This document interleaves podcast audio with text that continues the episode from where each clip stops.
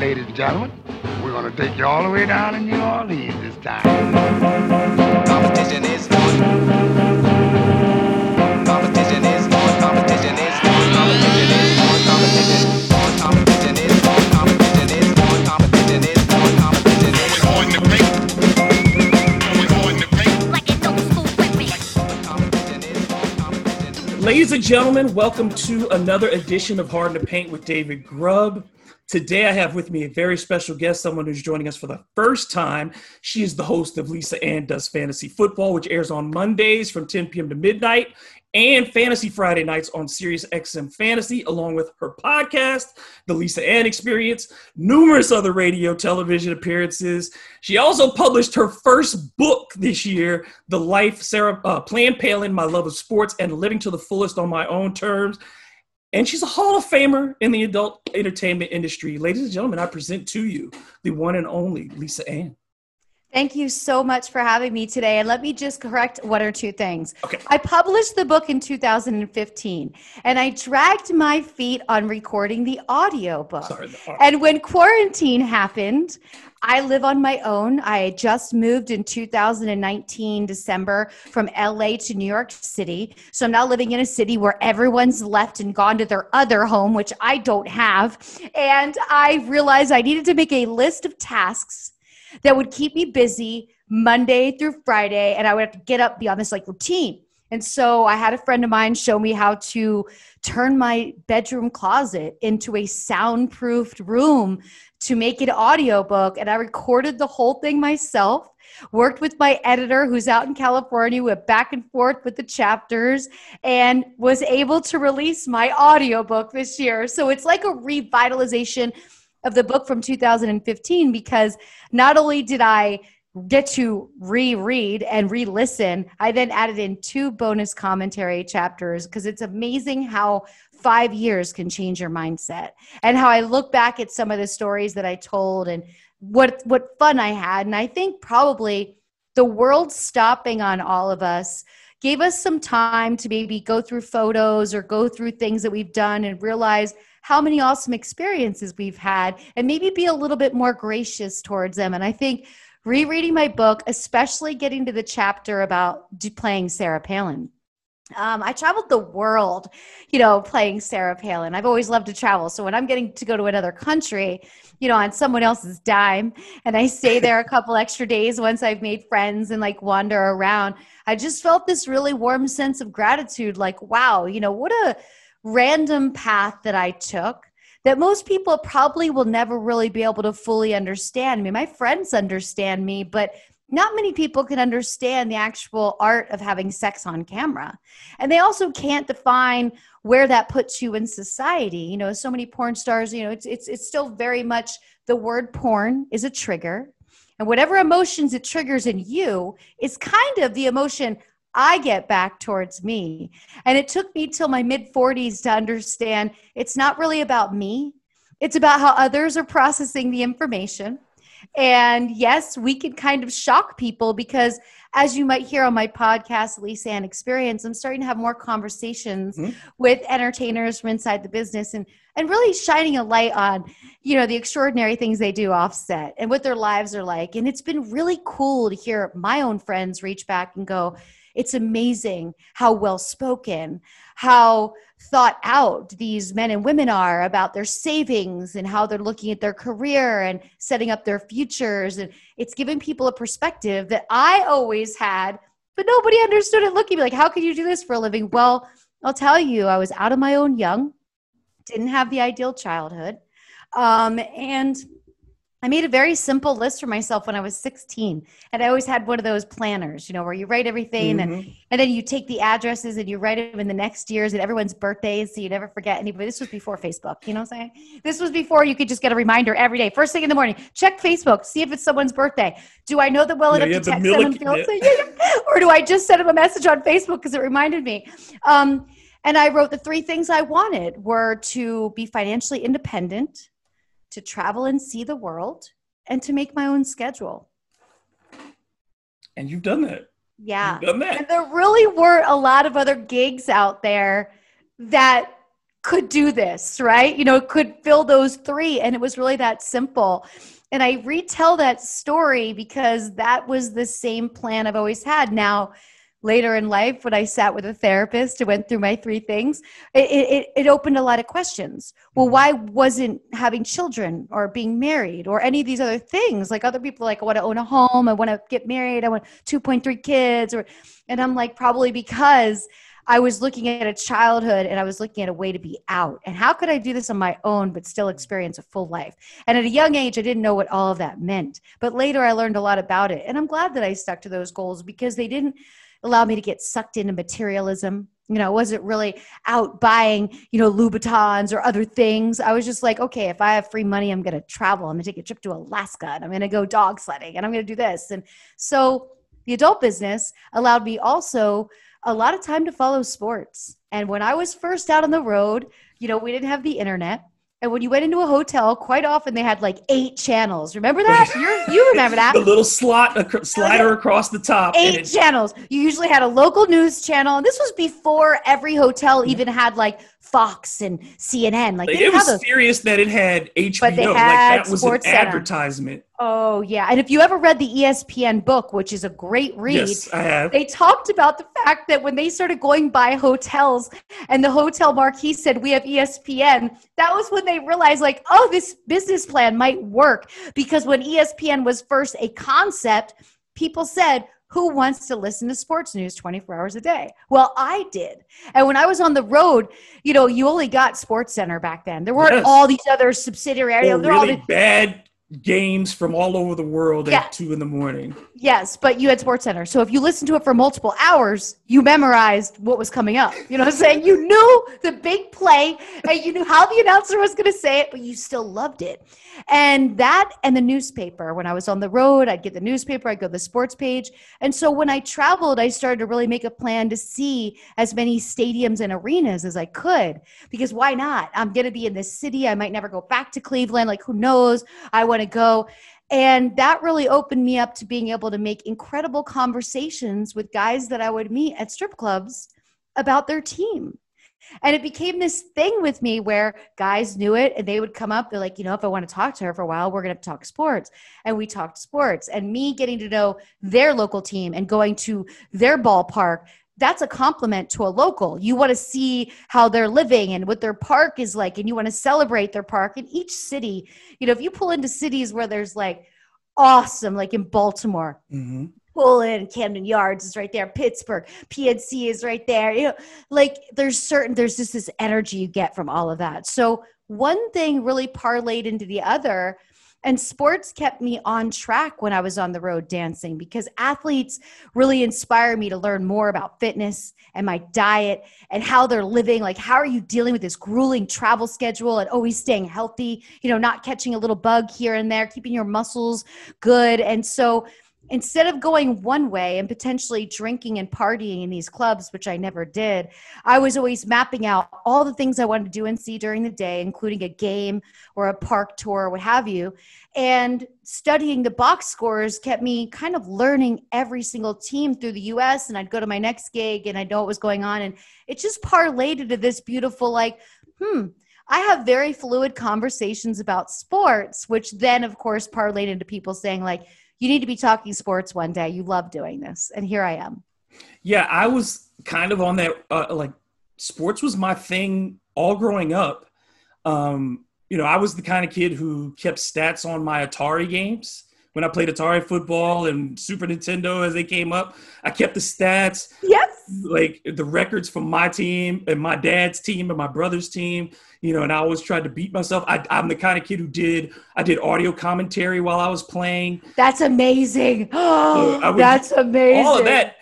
And I, you know, but I never thought at the time that that would ever be a viable career for me you know you just you didn't grow up in an environment where people told you that was something you could do sure. my dad worked in you know my parents made the compromises that you make in the 1960s and 70s as, as black parents at the time you take stability and you don't really chase after certain things no you so, nothing risky no so i went to college and my freshman year i told my mom i said i'm going to major in business and she's like i don't know if that's for you. And I'm like, no, I'm going to major in business. She's the kind of person who never told me specifically what to do in life.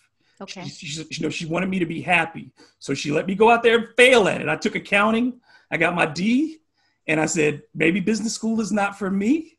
And I found myself my junior year doing um, television sports on our, our campus TV station.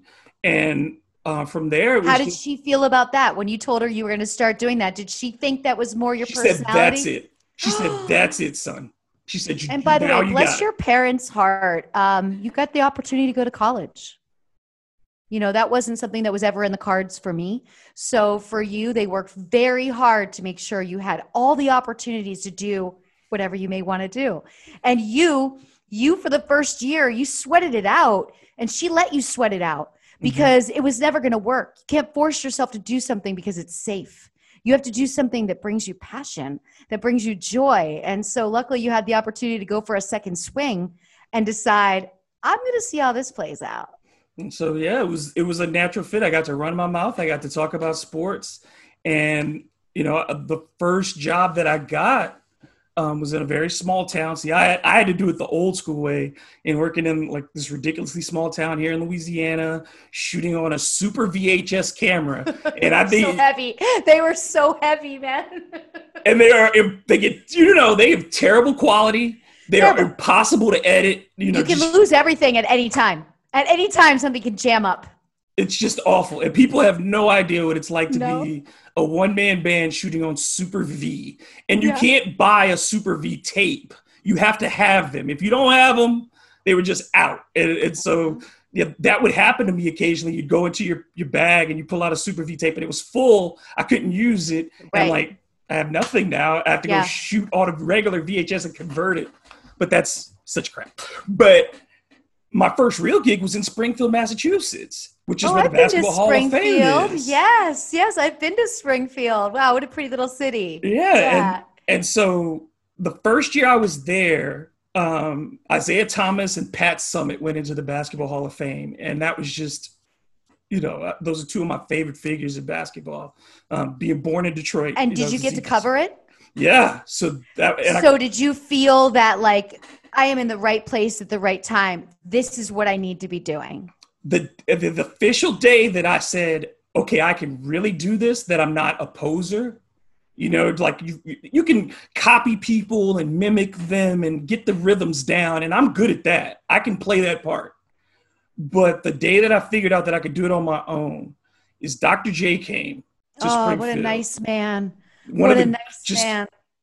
You know, just you see it. You see regality when yeah. when he's walking, and um, he was in you know, in town. He went to UMass, of course, and he was um, signing some autographs at the Basketball Hall of Fame. And it gave us 10 minutes alone with Doc. Every each reporter got their 10 minutes with Doc. I did my 10 minutes.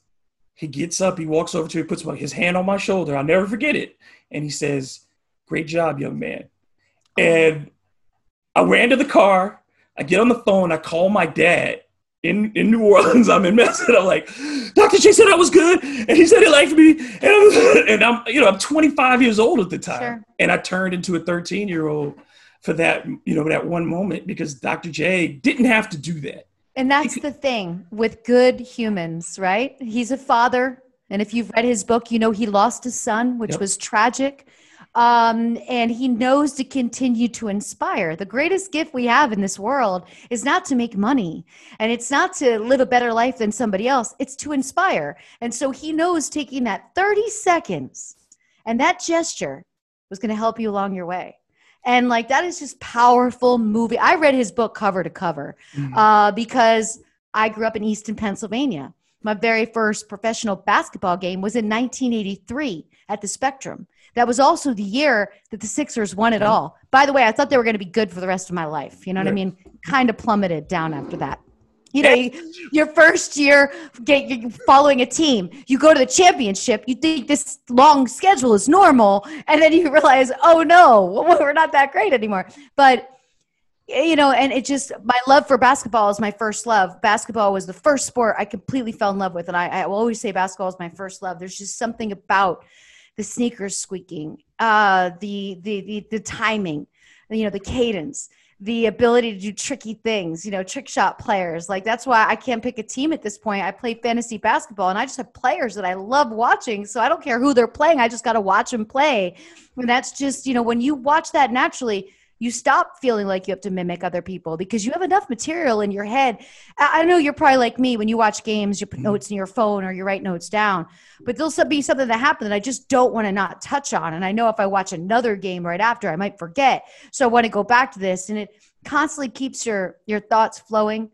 And also, you're probably like me in the sense that you love a good broadcaster, yes. right? So, like, there's certain, I don't dislike any broadcasters, but there's some broadcasters that just their ability to just be the best wordsmith that they can be mm-hmm. and bring such life that I like to listen and take a walk. Or when I was living in LA, it would be sitting in traffic.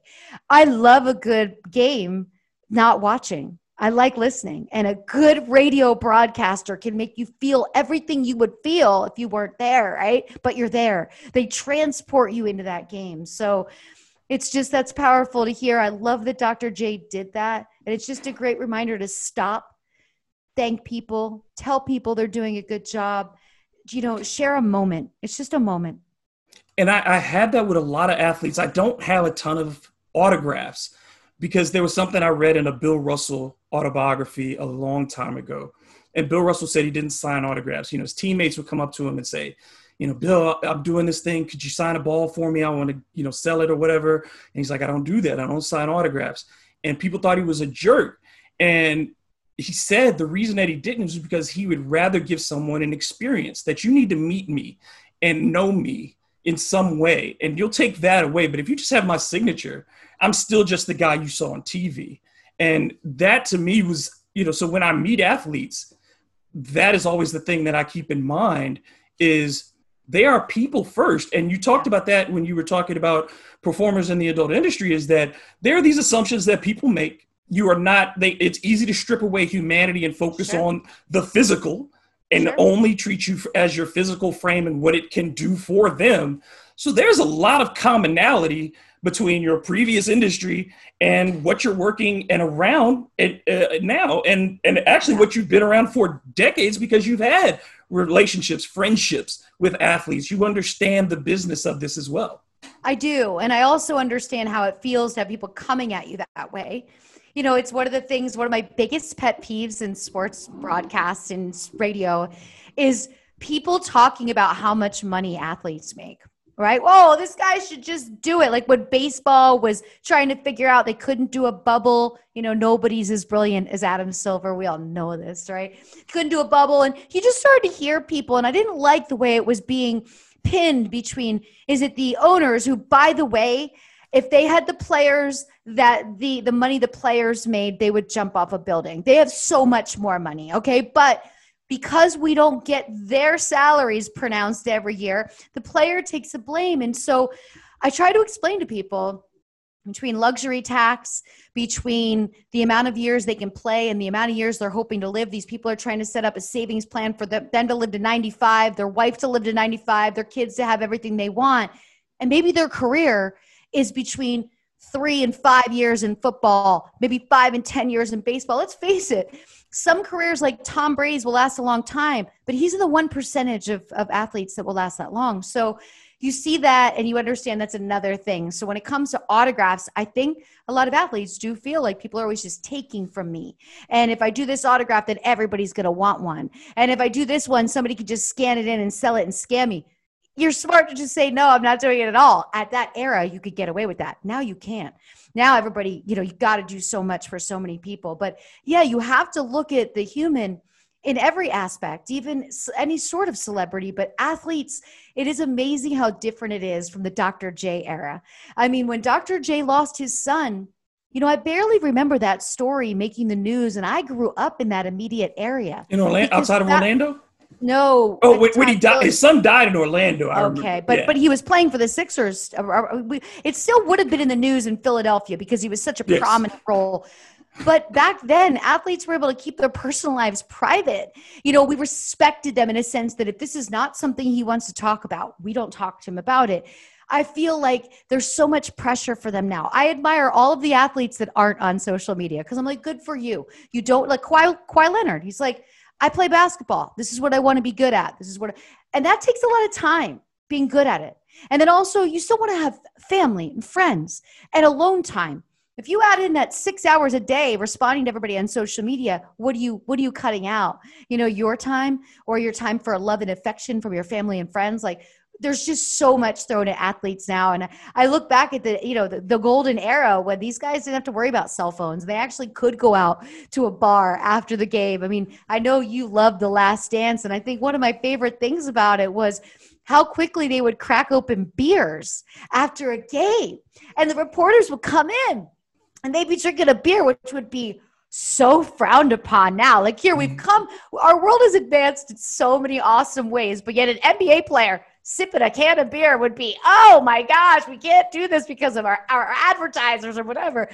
I loved how lax they were. They didn't have to worry about photos from a phone. So just crack open a beer. And to think that during the game they were thinking about having a beer humanized them so much to me because I can remember, like, you know, if you have a yard, you're out cutting your grass on a Saturday afternoon, you, you think about that beer, right? right? And that's what they were thinking about in the court. We've changed a lot with the amount of access there is. And also, we live in a society where people don't feel bad saying something mean. I mean, I look at players posting cool stuff on, on like Instagram before a game, and you read through the comments, it's just hundreds of people like cutting up what they're wearing or how they look or their style of play. And I'm like, you should be happy. They're sharing something from behind the scenes with you. I love it. I think this is great, but there's that lack of understanding because we didn't grow up with it. So to see a behind the scenes, a bunch of guys like doing shoot around on Instagram, awesome to us. But to young people, it's like, let me cut this up. But and and you have as much experience as anybody in dealing with that too. I mean, I've I've seen you on IG Live and you're focused on sports, and you've dealt with this plenty. But yeah. the comments and you watch them and they pop up, and there's enough. And it's clear that you have it, at, at this point you have reflex answers. Yeah, because it's, yeah. it's there's no new thing under the sun for you. But I do turn off my comments on Instagram and when i'm when i put a post because here's what i found would happen i would spend time every day going through and deleting things that were nasty because you know what nasty comments upset the people who don't want to see that and then they get into a little barb and i would get busy and 12 hours would go by and i'd look and there's all this so i just decided to turn them off i think it's toxic to read negative things i'll still interact on facebook or twitter but it just left me one less task and every year in december I do a flow chart. You said you kept stats, right?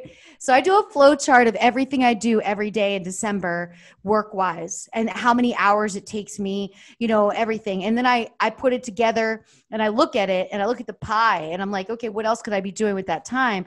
I was spending between 8 and 12 hours a week deleting comments from Instagram. And I was like, you know what? I'd rather spend that doing so many other things. I mean, I could be working harder on the charities that I work with. I could be spending more time on Facebook, uh, on, on uh, FaceTime with my friends. Like, I can stay longer on a trip to visit my friends. Like, I just do the math and I'm like, doesn't make sense. And we have to focus on work is great.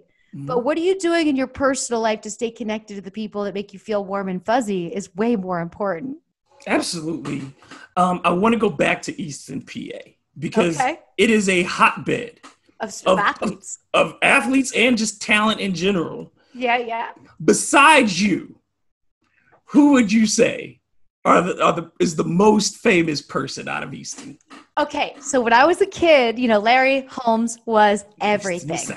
And this is how much we loved the Easton Assassin. When Larry would be coming home from the airport, everybody in Easton would go to Northampton Street and just stand and wave to his limo going by. I mean, that's what you did in the late 70s, early 80s. And everybody would know he was coming back from a fight and we'd line up and everybody would just wave.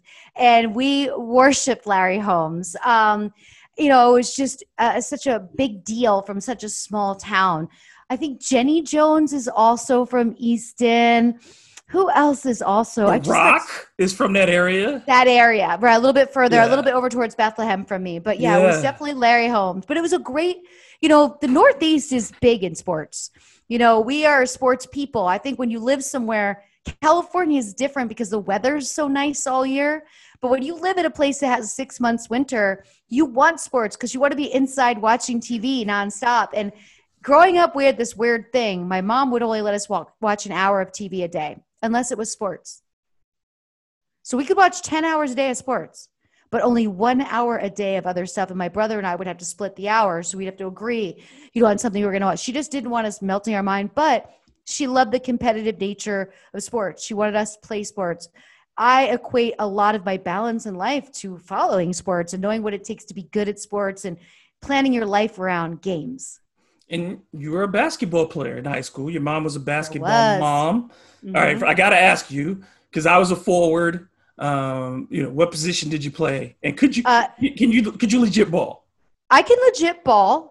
And I went back and forth, believe it or not, between like forward and center. My Italian, okay, my entire hometown growing up was Italian, Lebanese, and Greek. So none of us were tall. none of us were tall.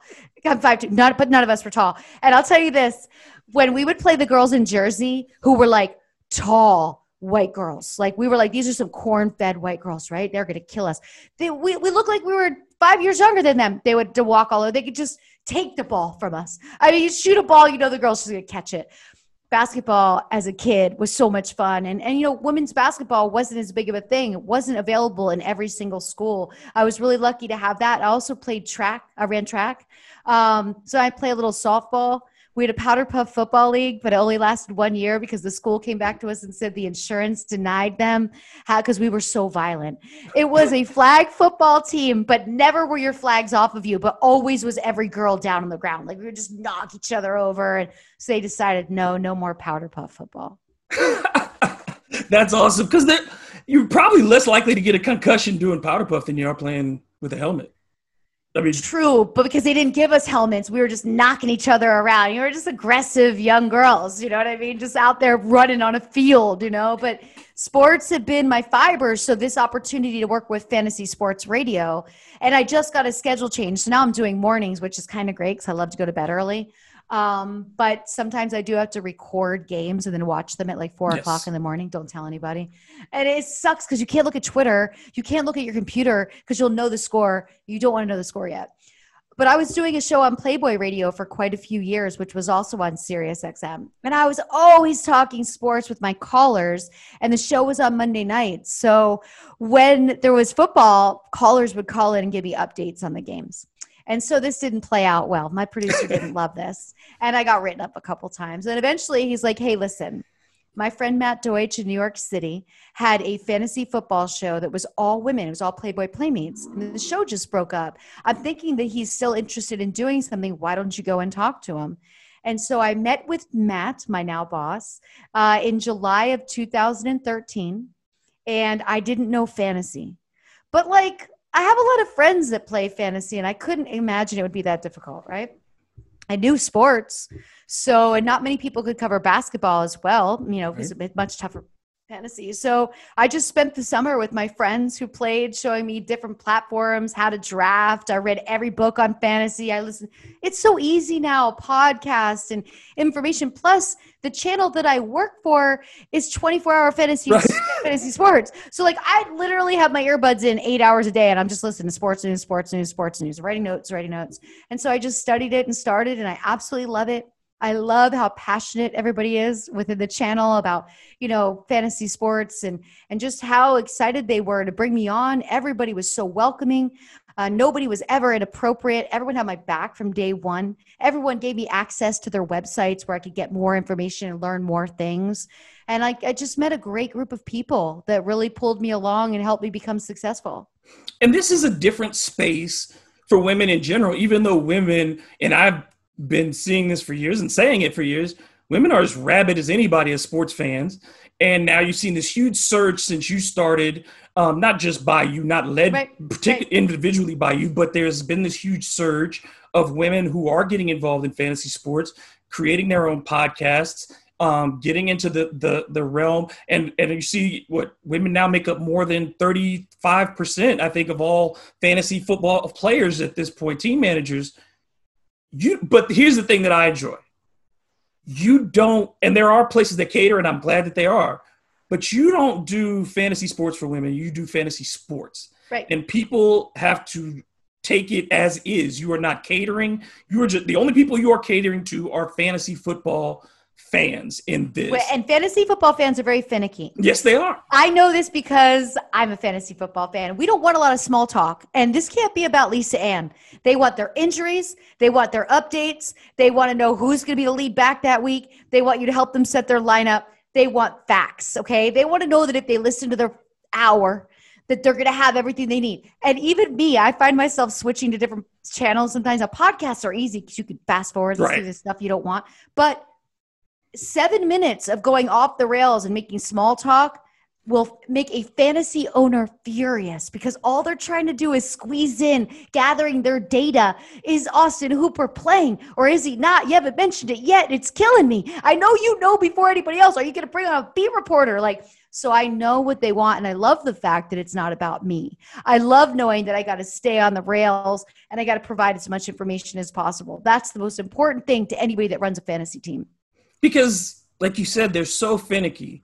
And Yes. if you're not legitimate at this you'd be dismissed. You couldn't survive more than half a decade in this if you didn't do the research. How much research do you put in in a typical week all day. So, like an eight to 10 hour day, there's constantly, I'm either watching something or I'm listening to something. The only time I'm not gathering info is when I am spewing out info. So, either I'm on a conference call, I'm on a Zoom, I'm doing my podcast. But other than that, I give myself one day a week. Uh, and I just started this again this year, which is really helpful. I take Tuesdays and I listen to music and it's something I don't get to do enough. Normally, I only listen to music at the gym. Now, Tuesdays waiver wire uh, in some leagues, some leagues Mhm. it's Wednesdays. So I will gather my news with the late shows that I know will in two hours pack in everything I need, and I'll go to the websites I have. But other than that. Six days a week, I'm listening and I'm covering other sports now. I've learned UFC during quarantine because I thought Fight Island was so awesome, and uh, you know you you can't not be listening. I mean if you don't listen for two three days you're really behind. And also you get a better zip with things like pronunciation.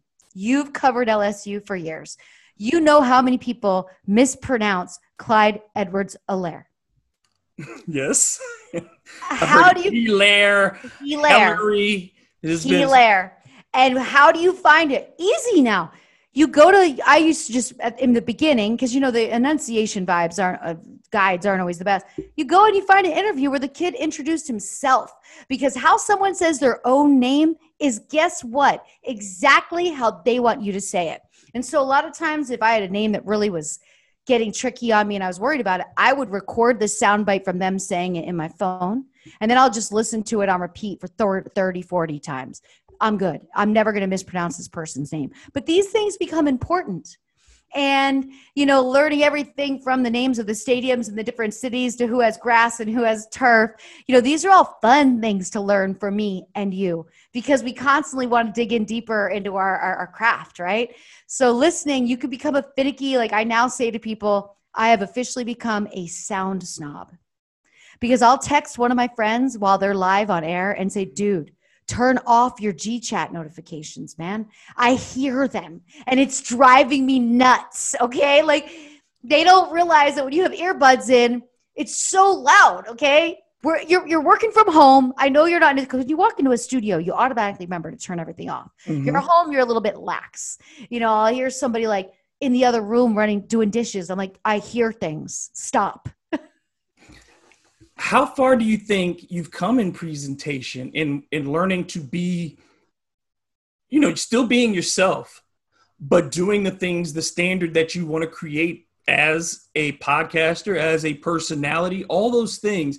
You like you said you developed your interview style. How did you find that groove eh, to make it your own? I think the most important thing that I did from the get go was my boss told me that I had to listen to every show that I did. And when I brought, later on brought that to other people, they were like, most of us don't listen to our shows. Like it's suggestion. I thought it was part of my job that I had to. So I would normally listen to it right after when it went on demand, or I would listen to it the next day. That one thing changed me so much. And I still listen to my shows. So yeah, imagine that adds three hours onto each day if you did a three hour show, but you could fast forward through commercials, you know. But listening to myself helped me be better at pronouncing words, better at not overusing the same words. You'll find that you're like saying 100% all the time, or you used awesome. Like, I would actually have a guide and I would be like, okay, awesome. And I would just make a line, make a line, make a line. Oh, you said awesome 17 times in two hours. You probably should work on that. Like, so I think that really helped me. And then falling into people that I love, like, I love listening to Sarah Spain. I think she is fantastic. I love her voice. I love how she shares information and stories. She's so in touch. Um, she's she's just amazing. She's got a great laugh. She brings in the music that she loves, so she puts a lot of her own touches on her show. And she's and not to be fucked with either. I can only imagine. Like, I can only I mean, imagine. Like it, her Twitter feed, when people come for her, she's ready. I love it. I love it. I love that. She's sharp she's witty. She's witty. So i just started really listening like what do i love about her show?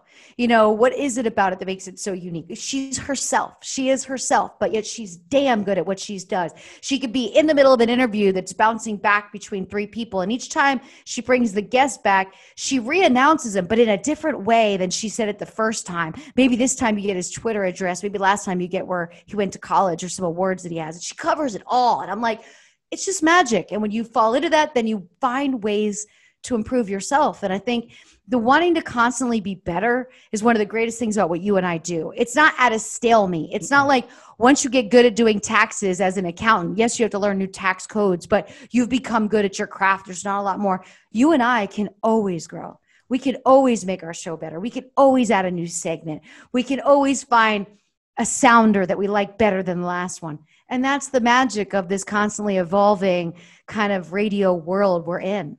And and especially in this in the sports side, because you new analytics pop up, new styles, yeah. all these things. So yeah, it's it's it's like almost there's never like you said there's never a limit there's never a pause there's never a plateau you are constantly and you're not in, just in competition with yourself because you want to be the best person you can be but it's also providing something unique because you just don't want to be another voice adding to a wave of sound. You don't. And you all and when I started to really ask people if they listen to their own show, for those who said yes to those who said no, I can now listen to their show and tell they don't listen to their show because you get lazy when you don't listen to your show. You're your own critic. You got to be criticizing yourself, man. If you're not, what good is it? You know, because sure, you'll have a job, but one day you may not if you don't keep trying to get better, look, there's brilliant, brilliant people that walk into this industry every day. And I really think to stay on the pulse of it, listening to yourself is key and listening to other people that you enjoy. Oh, yeah. Those, you know, having those inspirations, having people, like every musician, every artist, every person who's the best in their field, they have to be inspired by somebody because that's right. the, what you measure yourself is like, wow, that's greatness Yes. And I want to create something. And I don't know what level it'll be on. I don't know what my greatness will be, but it'll be mine. And I want to do that. And, right. and so that's what I look for out of the people that that I still to this day hold up, like a Howard Bryant, um, a Bomani Jones. Yeah. You know, there's so many broadcasters and writers who I just try to hold myself to their standard with my voice. It's fun it's fun to always care, right? And when you're doing something you love, you automatically care about it a bit more. So you're constantly trying to like fluff it up and make it a little nicer and make sure it's taken care of. And, you know, all the way down to how you take care of yourself, your voice. You know, like when I do a 6 a.m. radio show, uh, my friends laugh at me that I get three, but you want your voice to be awake. You also want your brain to be awake. Everyone's relying on you to be more awake than them at six and help them get ready to get in their car for their morning drive. So I find a lot of joy in that, and it's tricking your whole clock because you got to go to bed like eight, eight thirty. Try and make yourself fall asleep. You know, like it's a whole playing games, but it works for me. You know what I mean? And it and it makes you feel like I'm putting in this effort because I want it to be a good show. I get to be the re- replacements for the morning man on Mad Dog Sports Radio when they take time off. And that's such an honor to me. That's a morning show that I'm a fan of, that I listen to. And, you know, at the beginning of this this year we've had, there've been a lot of dark times. And that morning show that can make you laugh because in the morning is when we think about things that are devastating us the most. And your mind can just start. There were mornings that I couldn't wake up fast enough and go get my AirPods and turn them on because I knew if I did that, I'd get up, I'd do my things, I'd get right. about my day, you know, but I knew if I didn't, I might be tempted to like doom scroll and look at the news. And that, that that's what, what's that going to do for me? Is it really changing? anything for me right now. You know what I mean? It's not. It's only going to make me feel worse. It's only going to magnify. I know what's up. I'm not in denial. I'm still reading. The first thing in the morning, making people laugh. So when I do that show, it's so special to me to like bring it. No matter what happened, bring it. So now that you have this position, you, and you see where you are from five years ago, what do you want to grow this into five years from now? Yeah, I'd really like to continue to grow in this space. I love the bosses and the people that I work with and for at SiriusXM. So I really would like to be a part of the SiriusXM family as long as they'll allow. Uh, you know, so I'm always working hard to be sure that they know I really value my time and I really got to understand something. I started dancing at a young age with fake ID. This is the first job I ever had to do my own payroll. You know, where you go in and put your hours in. And my friends would joke with me, but I was like, payroll stressed me at first because I never had to do something like that. I was like, if I don't do it right.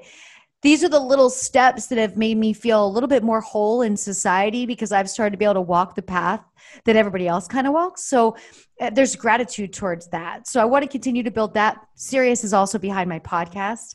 So it's just another leg in with me and them. I'm finishing my second book and I'd like to continue to write and I'd like to put out some short books, some fun books, um, some like cool coffee table books. I've realized that my voice and my experience from being in the industry is still something that people want to pick my brain about.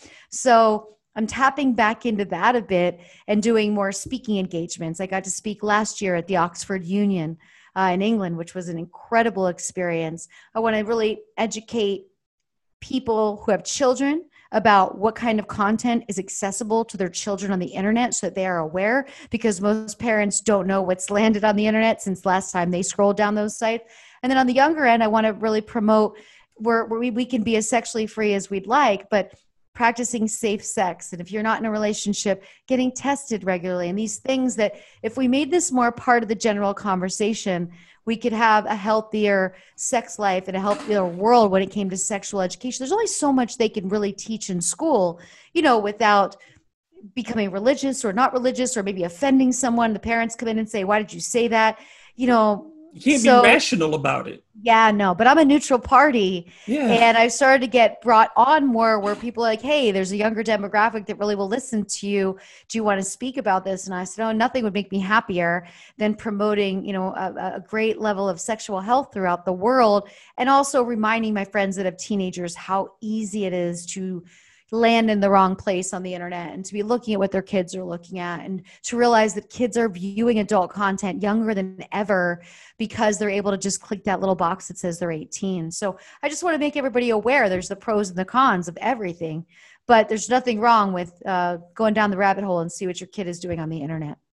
You've been not only an outspoken advocate for sexual health, but you've also been an advocate for um, equality in the adult industry, um, discrimination in the industry, racism in the industry, and you have had again the basketball is your first love, and you know players, you converse with them. This year, we've seen athletes more than ever. Um, well, not more than ever, but I would say as much as we've seen in a very long time, lend their voices to social causes have you had those conversations with your friends and, and associates? And then how do you take those things and in this year kind of try to apply things that you've already learned and learn new things as well? I think this conversation in general really embodies me um, because it's something that I'd been an advocate for since I was young and went out to California and realized that when I signed a contract with a company, um, that I was not allowed to shoot interracial. And I could not believe this, but at the time, the reason was, which it's not much different now, is that the cable companies and the VOD companies at that time bought no interracial. So if you did it, they wouldn't be able to sell and make that extra money. And so when I learned about this, I was in my early 20s. I was like, what are you guys talking about? Like, I flew out here from Pennsylvania to have sex with strangers and you're going to tell me that you're going to select them by the color of their skin like seems a bit weird i'm you know like i'm so open minded like this is really like it really blew my mind. It's funny. funny little personal story. I took a little escape with my dude on Monday and Tuesday of this past week. We're out in California, and so it was Tuesday night. I'm like, you know, we're going through the adult selections. I always scope out the adult selections in hotels. And of course, you can imagine it's hard for me to watch porn because I know everybody. Right. So I watch all of Marc Dorcel's stuff, and I love Marc Dorcel's content. He shoots in France. It's all European women and men. Uh, the women are all natural, so you don't get the big fake boobs or the big fake butt, no fake hair, like all natural, barely any tattoos. And he keeps lingerie on and some clothes. Like I just love everything he does. And there's not a lot of dialogue because it's shot in France, but then it's translated for every country, right? right? So the lips don't match up. So there's not a lot of talking. So, but as we were going through, and, and we know that's where I'm going to land, he and I always count that there could be 30 movies on the VOD choices in a hotel. And still to this day, only two of them are interracial. And that to me is something that really is a conversation that still needs to be had and it's up to the pool of the performers. It's not up to anybody else. It's just like what the athletes did which was so remarkable this season to start to use their voices which many of them already have but in such a big platform. And for adam silver to be so open-minded for the jerseys for everything this is going to have to be how it happens in adult. For me when I left my contract, I went to every company and I said, I'm not going to shoot again until I can shoot interracial. And, you know, nine out of 10 of the companies said to me, Well, it's going to ruin your career. You can't do this. We won't shoot you doing this. And I'm like, Okay, I'm going to find somebody. And I found a very small company that I had to act like I was a new girl, but I didn't care because I needed to get my point across. And then I really stayed on that path where the, the companies at that time that were doing wasn't VOD yet because there wasn't video on demand, but there was the the the LodgeNet and all the hotels. They still wanted my content. So at that point, they realized, oh, the only way we're going to get her content is if we buy her interracial. And when I started to produce my own movies, I was always 80% interracial and 20% non. And I really put that lean on and I wanted it to take off more. I had so many girls afterwards come to me and say, I wanted to do it too, but my agent told me it would ruin my career. I'm like, why don't you just look at me? It didn't ruin anything for me. Like, why are you just not looking at the pace car? Why are you listening to a dude that has no idea? He's not out on the road. And also, why are you not listening to your own sexual desires? If this is something you desire, then you need to be acting it out on camera because it's going to come off beautifully. And it's so important that you're naturally drawn to it and you want to do what you're doing on camera, everything, whatever type of a scene it was. So, I'm still trying to really get that message across. And when it comes to in my inner circle, I just tell my friends, you know, are you meeting people equally? Are you hiring equally? Are you mentoring equally? Are you offering opportunities equally? Um, put the effort towards it. Don't expect it to come to you. And, and don't hire out of the ordinary for a purpose, but expand your network and ask yourself why your circle isn't more diverse is it where you live? Like one of the reasons i wanted to move back to new york city is it's just so incredibly diverse. And it's awesome to be you know i lived in orange county for my first 15 years in california which is not diverse, not diverse. now mind you it's beautiful but I, I, I can't live that way. It makes me very uncomfortable. I feel very guilty by association. It's one of the things that was very hard for me in my hometown was how segregated we lived. You know, South Side, Easton, there was no white people living there. And, and where I lived on the other side of town, there's no black people living there. And I was like, this is nuts. Like, why are we, we're all going to school together. Like, why can't, you know, those were the things that always – kind of pushed me and pushed me because I love to be around diversity. I love culture. I love everything about trying different types of, of food and experiences and understanding music. I mean, for so many people who listen to all kinds of music, they don't realize the story of the meanings behind that music. For me, I think it was kind of too about a struggle. You know, I could relate more to others that grew up with a struggle than many people could because they didn't grow up with any struggle. I grew up with a struggle. So it wasn't about color for me, but it's about struggle. And it was about knowing that you're probably not going to college. And it was about knowing that you're not having the same opportunities that maybe this family did, that, that both their parents are still together, that live in a nice house in a nice suburban neighborhood. That's not your story. If it's not your story, then you can start to relate to the bigger picture. And I'm really glad that I had struggles growing up as a child. I'm glad that everything wasn't handed to me. I'm glad that I'm not entitled uh, because those struggles made me identify with all different levels of people without judging anybody or without assuming I know the story. You don't know the story. You don't know what anybody is dealing with today. And getting to be a neutral player in that in that role of life has always brought me so much joy and it's always brought me so many incredible friends from all different walks of life when it comes to race, religion, age. You know, I have friends. I grew up, my best friend was uh, 60 years older than me, and she lived to be almost 102 years old. Um, and she was my best friend. And so she was a very open minded woman and, and taught me a lot about life, and she saw everyone as equal. So I think the talent themselves have to really stand up. I think that companies need to change how they're labeling product. Um, I understand, you know, I brought this to a ton of companies during when when we were really having great solid conversations during the BLM marches and everything.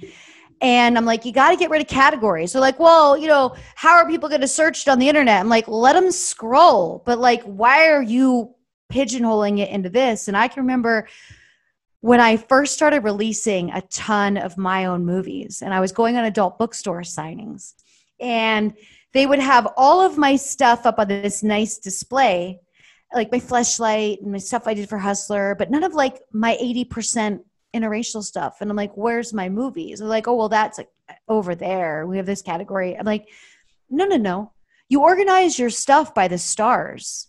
You you let the star have a whole section of Lisa Ann and let it be the whole variety. You know, you have a whole section of at that time like Riley Reid or Sophie and but it, it's a very old school mentality that industry and you know it starts with the brick and mortar stores of realizing from me spending 15 years on the road arguing with every store manager and saying what are you doing and why are you making a customer walk to a specific section you're you're making it harder on everybody like no like i would say to him that's racist and they're like, well, no, it's not. It's a category. I'm like, well, why isn't it at the front of the store?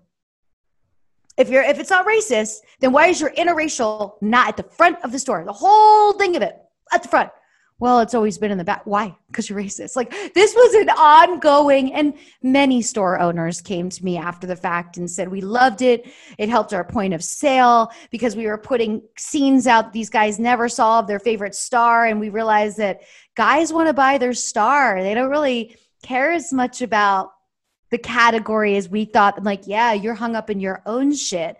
And so when i say it's about the talent it's about talent going into stores and having these conversations. It's about carrying the torch and continuing to want to ask why. Why do you do it that way? Does it work for you or does it work for other people? Why don't you rearrange everything and see how it goes? So I took that. I hope other members of talent do that. And I also only worked with people that tra- taught, that treated everybody equally. Uh, my male talent had to be treated just as well as the women I brought on set. And there were very few photographers and producers and directors that did that. And so the male talent that I worked with a lot always knew that when they were going to be on set with me, that they were going to be catered to on a level that they really didn't get anywhere else.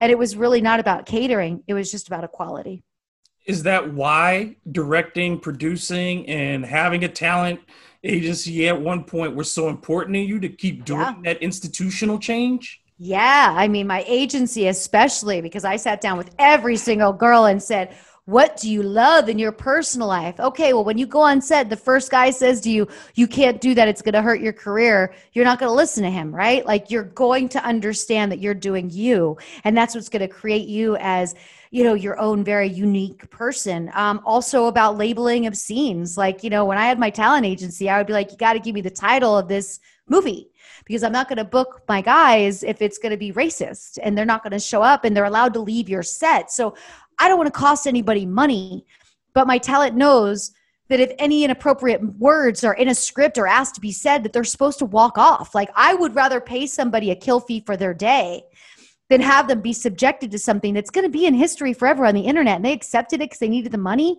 And that's what they would do years ago is they would put talent in these scenarios where they knew they needed that same day pay.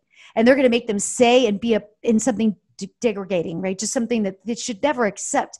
And I would say, like, that's embedded in the internet. No, you say no. You do not allow that. You do not But a lot of times the producers will say, We don't know what we're going to call it yet. And so we're going to shoot the movie first, then we're going to label it. But it's on the, the it's on the stores and everything else because the stores shouldn't have bought something that had a nasty title. Mm. They just shouldn't have. Everyone has to do their role. And that's the big thing with what we, we learned 2020 is if you didn't take time to listen, that's on you because there were enough people having beautiful conversations that one of them you could stop and listen and try to understand.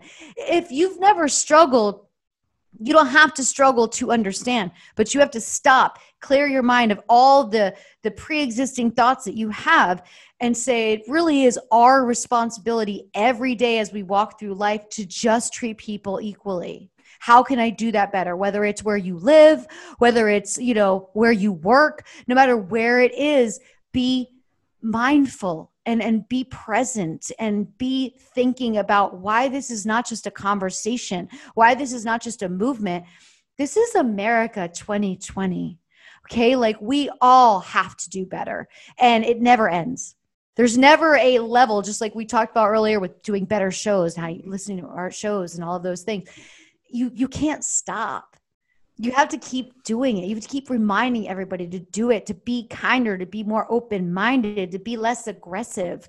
Um, and it's just this year reminded us how many people are not on that thinking level at all yet. It's just shocking. It's just shocking because you and i don't live in that mindset. So when we realize wow you're still back there? Like what?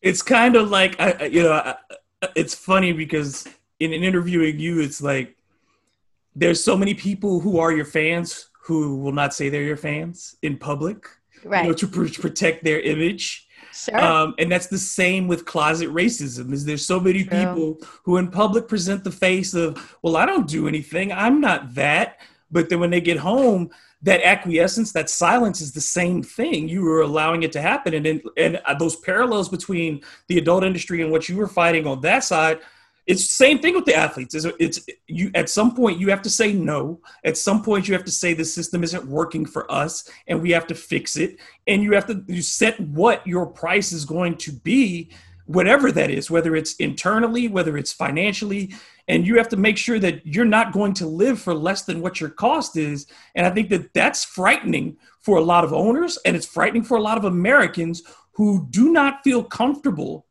in people making them uncomfortable. And you know you said something interesting right there. You said about how they act at home um, I will admit to you that I grew up with a racist father and I hated him for it. And it was a divide for us because I would hear him say things that as a young girl I knew were just so inappropriate and disgusting. And I look back now, and he and I have no relationship. We have nothing in common.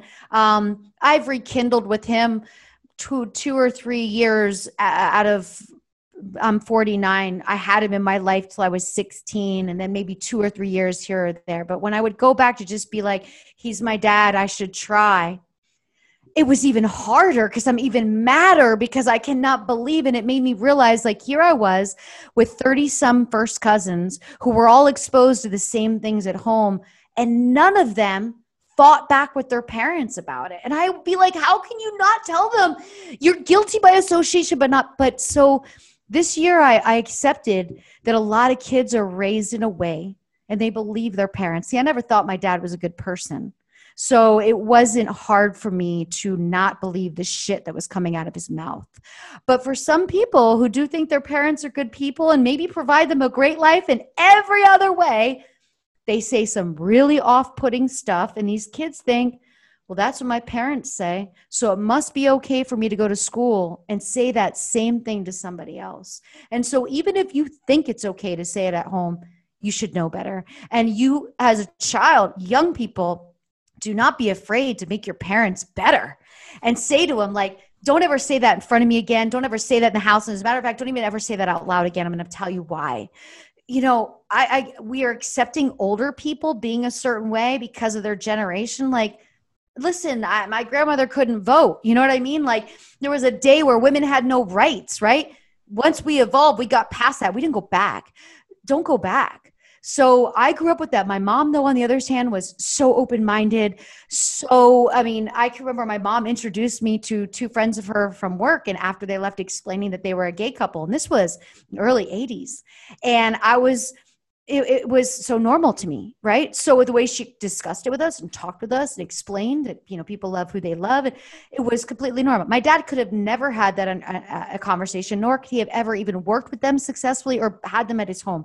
So I was very lucky to have both, you know, two very different trains of thought. But I was also lucky that in my own mind, I knew that what was coming out of his mouth was shit and I knew I hated it and I knew that I wouldn't be around it for the rest of my life. And that's we all have to do that. We have to not be silent in the workplace. We have to not be silent against with people who we call our friends. Yeah. And say that because we, we all uh, we have all done it at different times, either out of just discomfort and thinking, "Oh, is this the time or place?" But we have to shut those things down immediately. We just have to. You don't um, need those kinds of friends. No. Just don't. But I think this year really hit me of like man, we got it. We got to do better. I still think it's very important to educate on history in school. Like, you know, I, I, I think some of these statues maybe should stay because it's a reminder, but we need to be educated properly.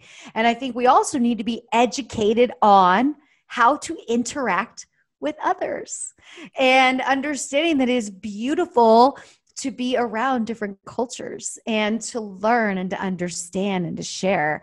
Um, not one of us is better not even if you have more money than other. You're not better because you live in a better house. You're not better. We're all. A lot of these things are quirks of fate.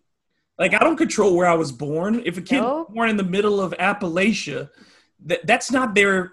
You know, nope. the fact that they grew up grow up poor, they didn't choose that. They didn't it, choose it, that. Look, LeBron didn't choose to grow up the way that he did, but you know what he did with that? He used it as mojo to create a new life for himself and to make his whole family's life better than what he grew up with. That's should, the story. And the, the thing is, we got to create those opportunities, like you said, for other people yeah. who are not. Everybody's not going to be LeBron James. There's there's only one LeBron James for a reason, or else he wouldn't be LeBron James.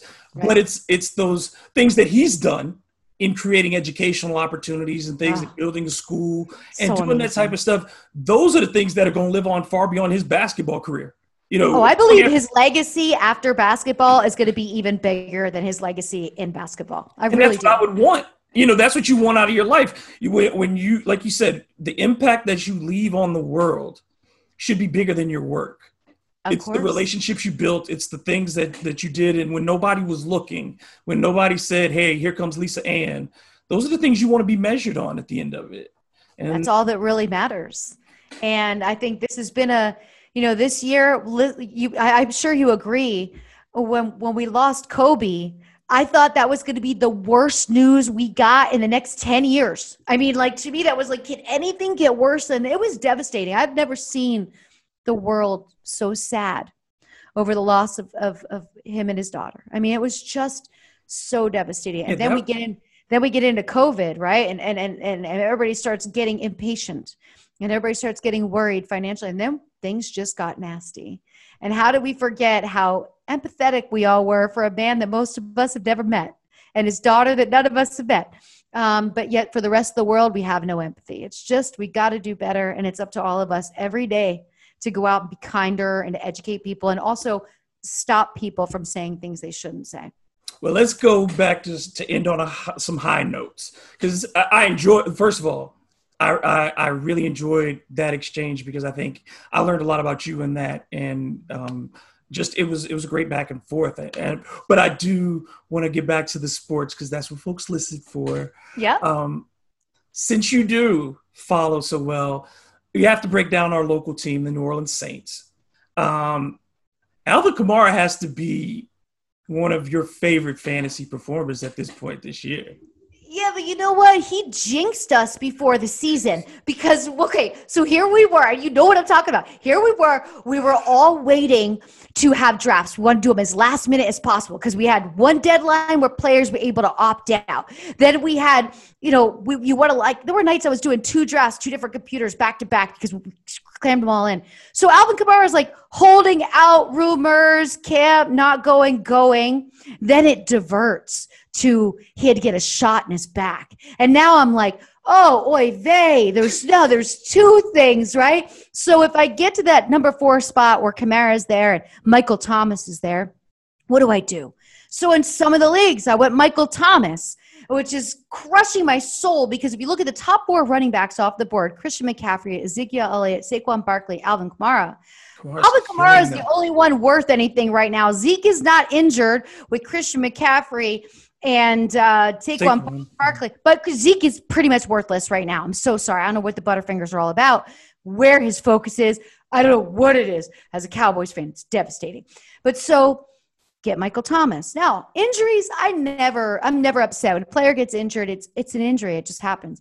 But then you get some locker room scenario, which I never saw coming with Michael Thomas. Like then I'm frightful. I'm like, okay, all I need is one good game. Maybe I sell high gets back from his ankle injury. No, he's not coming back. He's suspended a game. What bothers me about that is the business of it. When a player gets suspended a game, it becomes nearly impossible for him to reach his incentives to get his full paycheck. So if you think about how these players play, you think about how we spit out the numbers of a contract. Oh, the contract is worth 30 million. Okay, the contract might only be worth 5 mm-hmm. Only one is guaranteed five is, is, a slippery slope. The 30, he's got to reach all of these these landmarks these milestones he's got to reach all of these incentives you look at this new antonio brown contract he's not getting paid diddly squat he's got to really work his butt off to make some money so what bothered me then is oh no you're going to have michael thomas sitting now he's going to be bitter. Is he going to want to come back at all? What's the point? Does he want to move? Like, you know, some of the wheels. He's good. He's good. Meanwhile, Alvin Kamara is just killing it as he always does. The back shot that I overthought, the him holding out that I overstressed on. Oh, what a waste of time that was. But I did back up Emmanuel Sanders in quite a few of the leagues because I was handcuffing wide receivers and running backs in case of any COVID situations. Well, doesn't it just so happen when I have Michael Thomas out and I got Emmanuel Sanders out, he lands on the COVID list. So this was a year that I thought Drew Brees is going to the Super Bowl.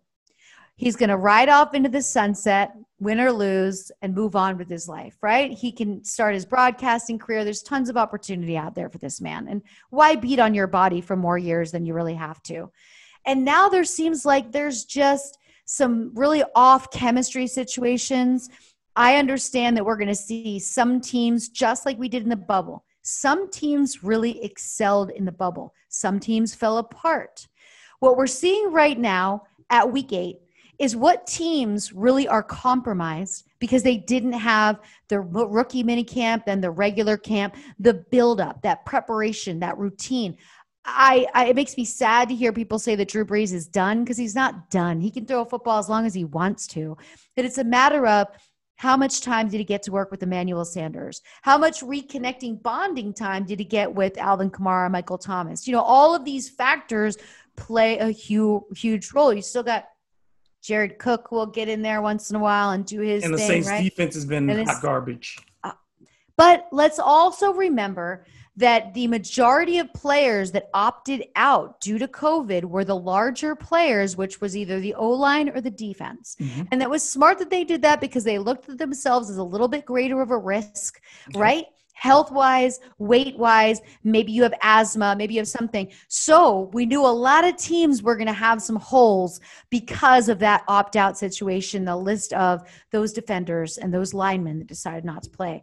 But it's a bummer for Drew because now I don't feel this season is going to play out the way I did. I think it was the most exciting first game to see Drew Brees and Tom Brady playing against each other, right? I was like, "Oh, so exciting." But it's it's a bummer for, you know, the Saints to just not have as good of a run. And now there is conversation that Michael Thomas wants to leave. And I, I, I don't know. Not don't, he's not going. They you don't think? No, I, I, I just had a um, pod yesterday with one of my insiders, and the the thing is, they say Mike is, you know, Mike is high strung. He's very competitive, but they love him. It, so what was the issue in the locker room? Can you give me a little backstory on that? Yeah, I, what I was told was that he got into it with a trainer over the taping of his ankle. Like that was okay. the first thing, and okay. and we understood that. We, you know, as as media people said, look, this is a multi-million dollar athlete. Sure. His ankle is his thing. You know, his Yeah. legs. That's how he makes his money. So if you if he feels like you've missed, So did the doctor treat him like he was being a diva and Michael Thomas did not like that? so they well they just apparently they've had you know a contentious relationship before, and Get it's rid of just one of those things. So they Get are rid of him. the it's not the first time the Saints have fired their medical personnel. So that was the thing. And in there, there from what we understood is that there's a joke that goes in the locker room sometimes when Mike does act up. And and these are football players. Yeah. Their adrenaline, their aggressiveness, you tell them to be aggressive. You tell them and like when you individually incentivize people, which is the which I think is is the antithetical to team sports. I agree with you. I completely agree with you. you're gonna say Yeah. if I don't get this many yards, but I helped us win. I did my job. I didn't get, Right. you didn't call enough plays for me to get a thousand yards. But every time I did my job, Yeah. so I think that when you're in that situation, yeah, it, leads to being high strung. And I think what happened is Mike got an argument, and the can't stand Mike is that guy when he loses his temper, when he's acting up. But I would imagine there's a can't stand Drew at times. There's a can't stand Sean Payton Oh, at oh. times. You know, there's a can't stand. I mean, it's it's a locker room. It's a locker room. And when you went back again, I'm going to bring up the last dance because I loved Phil Jackson's approach to coaching a team. He saw them as individuals and he knew they're like, oh, Dennis Rodman, you need to go to Vegas for a couple of days. That's what you need right now before this big round. Okay, fine, we'll let you go. You have to kind of cater to the entertainers in these guys. They don't fit in a box and you have to let them be who they are because part of that is your build up to get you hype to go out on the field, right? If you look at a boxer or a UFC fighter, all the stuff they go through before they go out, nobody's going to tell them you can't do any of those things because that's how they're putting on their Superman suit, you know? That's how they're getting into the groove. But yeah, it's been tough being a Michael Thomas owner, not going to lie. And it's been tough knowing like next year, I am not listening to one bit of weird news about a player that I truly believe in about a shot. Because I knew better than that. But at the same time, like everyone is like, just coming up with their own idea. Well, you know, if you get that cortisone shot in your back, it only lasts like so long and then he's going to be in pain again. I'm like, this guy knows more than me. Is he right? Like, I should have just been like, "Ugh, don't stop. Sometimes you gather too much information and then you overanalyze all of that information. And I would have been better off drafting Alvin Kamara. Sometimes you just got to go with your gut. I know. Sometimes. Um, on the basketball side, let me get your impressions of what you saw in the bubble. Did you think that that worked as an event? Um, and then the Lakers winning the title, of course, what that means for LeBron. And lastly, for our locals, what do you think uh, of Zion Williamson? Wow, uh, Zion. Well, let's let's go with the bubble first. I thought the bubble was the greatest thing that came out of 2020.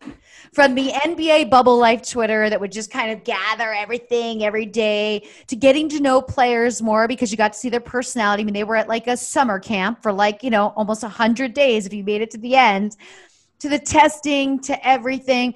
I thought it was really well done. I thought it was incredibly entertaining. I thought the way the arena looked, it looked real small ball, and I really liked that. And I knew that a lot of younger players would really excel because, you know, the the talent like LeBron that's used to walking out on the court and eh, the whole room just roars at you. You get used to being that's your juice, right? But a young kid that hasn't really played in a big market yet feels real comfortable in a smaller setting, right? Maybe the fans are distracting, or maybe it puts too much pressure on them. So I loved watching how who really who really excelled in that situation. I loved what the Miami Heat put together. I love what you saw from that team. There's a bunch of teammates that get along with each other. That we're going to make the best of this situation. From Jimmy Butler selling coffee out of his room to on the other side, the winners, the Lakers. You know, Kuzma was doing an interview and a couple other players in with him. They were talking about the different rooms, right? And so they said that you know Anthony Davis had like the technology room where he had like multiple screens set up so that they could, he could play video games and they could watch a bunch of things at one time. But LeBron's room was like immaculate with really expensive candles and always smelled really good. Like you just got this like insight on it was a great time passer. I mean, at one time we could have been watching basketball for eight, ten hours a day every day you know, at hockey at the same time. I thought it was spectacular. I thought it was a great pacifier for the US. I thought we needed that. And I also, what I liked about it was I think the bubble kept people reminded that these guys are getting tested every day and they're not leaving the bubble. You know, whereas I think right now with baseball and NFL, people are getting a little bit lax because like, oh, these guys are playing and yeah, they're getting tested, but they're still going about their life. They're still going out. We're still seeing stuff with them going out. We're still doing things. It's making people more lax. I am testing myself right now once a week for COVID because in New York, you can test for free. They send you the kit, you send it, take it, you send it back. And the reason I'm doing it is because in the city, you're in more of a shared space. There's more of a chance of people touching an elevator or whatever. Because why wouldn't I want to know? But even though I'm testing, I'm still wearing a mask everywhere I go to be considerate of others and to protect myself. So I kind of feel like there's a false hope. There was no false hope with the bubble. These players were isolated. You know, we knew what happened when Lou Williams went out for some wings, right? It was a big deal. And it was handled properly, right? So I love what they did to remind us that we're in a very unique situation. Now, if they ever do the bubble again, it needs to be a reality show. Okay. We need to see more. Okay. You don't have to get into the guys' rooms because that's too personal, but like mm-hmm. just give us the hallway interaction, the dining halls where you had to run into you know, another team that dropped, you know, 100 points on you and you lost by 20. Doesn't get high schoolish. And you got to sit like in the same dining hall. Like, I want to see that. But I thought it was spectacular. A Zion needs routine. So, him not having a normal routine, him working out doing the season, then having this screeching halt. I mean, some of the players have gyms at their homes, some of them don't. You know, there's nothing wrong with that. The younger guys are used to going to a facility, they've got people there working out with them. Like, not everybody has a gym at home. So I think there was an interruption. And I think with Zion, he's going to be the type of player for his entire career that has to focus on conditioning more than maybe some other players do. We've seen this before with really big guys knees, hips, ankles. But now we have the technology between knowing about cryotherapy chambers, which is something I love, you know, to all the different things that you could add in to be sure that you're stretching properly and doing all this. But he's going to take that type of care. And he's going to have to be a player that is routine, working out all the time the cu- the couple injuries that he had. I mean, remember in January when he was playing his first game and like you know, we were all like, oh my gosh, we finally get to see him. I had drafted him on fantasy team and I was giving him a couple of weeks to get his sea legs under him before I started playing him. But I think he's got an incredible amount of talent as long as he learns how to really hone it in, right? And there's a lot of noise when you're a player as well known as Zion, a lot of pressure. I remember when that shoe blew out um, during that Duke game, he was playing in front of Obama I mean, that's a lot of pressure. You know what I mean? You know, you at know, 18 years old. At 18 years old, you know, that's a lot of pressure. So I think that can amplify everything because you have broadcasters talking about your weight, you know, your style of play. Like, let this kid grow into this. I know he's a star. We all know he's a star, but let's develop him with patience and let's let him have some fun. Let's stop forcing him to be the A1 from day one and let him grow into he just has to adjust to the NBA, which is a very different life, right? So I'm looking forward to watching his career, and I hope that he's got a team around him that really expresses that level of cadence that he's going to have to have in his routine, his diet, how he lives, how he works, and also, you know, he's going to become very isolated because he can't go anywhere. He stands out everywhere he goes. So he can't live an external life with any normalcy without being have people in his face wanting a photo. Man, that shit gets old. This the great, shit gets old. The great thing for him is that in New Orleans, people really don't do that. New Orleans is one of those rare cities that a lot of celebrities come here and can be anonymous because we just it's New Orleans. You know what I mean? Like seeing unusual things is not yeah. unusual. Right. So I, I mean, you just kind of grew up in a place where it's just like, I mean, I've seen so many people, and we film. You know, the film industry became really big, and I did some background. Sure, I remember. Yeah. That and and I just see people, and you just go, oh, okay, well, there goes such and such. Okay, well, yeah. And and I think that for him, being a kid from South Carolina, I always say New Orleans is the is the world's biggest small town because it's it's a city that people come from from all over the world, but it's very much for the for better and for worse. Mm-hmm. It behaves like a small town, and so I think for a kid from the south who, you know, could have ended up in New York or something like that, I think it would have been a far bigger culture shock for him in that place than to come into this place where everybody wants to embrace and just be like, "We love you," and not ask him to to lift the whole, you know, like you know, in New York, and I've been a Knicks fan for forty years. Listen, nobody wants to play for the Knicks. No one. No. And also, it's it's the press, it's the media, it's the accessibility they would have to him if he lived in New York for doing interviews and stuff. He's in a much better bubble. But when you look at another player that is a great example, it's Anthony Davis. I mean, Anthony Davis, we all knew he was going to be a star out of Kentucky. There was no doubt about it, right? But you know what's made Anthony Davis a star right now? LeBron. Yes, being surrounded by the right mentors, and that's what Zion needs as well. Is finding that, and he'll find it. But it takes a team. And I love one of my favorite things about LeBron is just how much he makes everybody around him better you know, and you know he still has that wild card. Like he still supports J.R. Smith. It just keeps to keep collecting rings off of him and doesn't contribute shit. But for some reason, uh, he brings him out. He brings Everybody's got that guy. We all have that, that person guy. in our entourage. Yeah, that guy. You know, because he gets along with him. He must respect him. Hey, he must listen to LeBron when LeBron suggests something. But we all think he should be better because LeBron stamps you. You know what I mean? Like he says you're okay. But um, it's going to take that for Zion. It's been great to see Anthony Davis really come into it. But look how many years it took. And look how many moves it took for Anthony Davis. It's not always the perfect fit. Look at Jimmy Butler. Like, this is where he belongs. I am so glad he wasn't still with the Sixers and has to deal with all that drama and, and not being able to be himself. Uh, now he's himself. And look, gets all the way to the finals. Lastly, yeah, you mentioned it that the Cowboys are your favorite team. That's the one thing I think your dad gave you yep. that you keep. yeah. We're going on 30 years now for the Cowboys. I know. What's what do you see any sun on the horizon? You know, I think it's complicated when owners are too hands on, like a micromanaging situation from the Jones family. I don't think is helping the leadership of this team. And, you know, I think this is where you bring in the experts. I mean, for me right now, I'd be bringing in sports psychologists. It's something I talk to people about a lot because a lot of like even the young tennis player who just won a big match, she travels with her own, um, you know, individual sport players will often rely on fighters after they lose their mm-hmm. first fight. They go to a sports psychologist. You got to get to the psychology of what isn't making everyone flourish right now because we have the talent. Yes, our defense sucks. And yes, we're missing pieces in our line. Four out of five is not there. But we should have drafted next man up. Why are we not making better decisions in leadership to be prepared for the injuries that do happen? This is an unusual year with COVID, yes.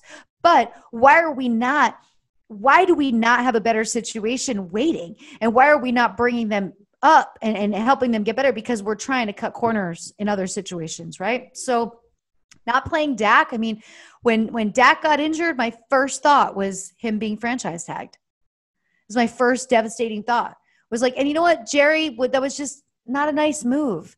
Uh, you pay the guy. You know what I mean? Like, you know, I understand it was over years. You know, Dak wanted four, they wanted five. And there were little things, right? Now I'm sure Dak's going to regret, should I have done that, right? You never know. We all make one decision that changes a sliding door theory. But I just think the Joneses need to step back. And I think the teams that we've seen do really well, they show the owner here and there once in a while in the box, but he or she doesn't go down on the field and doesn't talk all the time with the players. I mean, look, Jerry made himself look like a fool when Zeke held out and then he did that interview, that spot he does every week in Dallas. Mm-hmm. And he said Zeke Who. And then him and Zeke get together. And then he makes Zeke Who t shirts. Like, really going to play this dumb game? Be a good businessman and hire people that are smarter than you because it's not working the way it's going right now. We have a ton of talent. Look how much money Dallas paid Amari Cooper. You know, we have a ton of talent, but we're just not doing the right thing with that talent. Yeah, and that's always what it comes down to is putting people in the best position to do what they do the best. And yep. and I think you're absolutely right when it comes to ownership. Um, it doesn't matter how much talent you have if you have bad management, you, will you'll, you'll sink anything.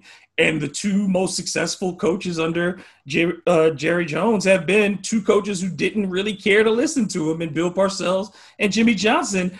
And Jimmy Johnson goes back to your point you made like 20 minutes ago when you talk about each player being treated individually. He didn't treat Troy Aikman the same way he treated Michael Irvin, the same way he treated uh, Emmitt Smith, the same way he treated uh, Charles Haley. You can't treat those people the same. They are very no. different.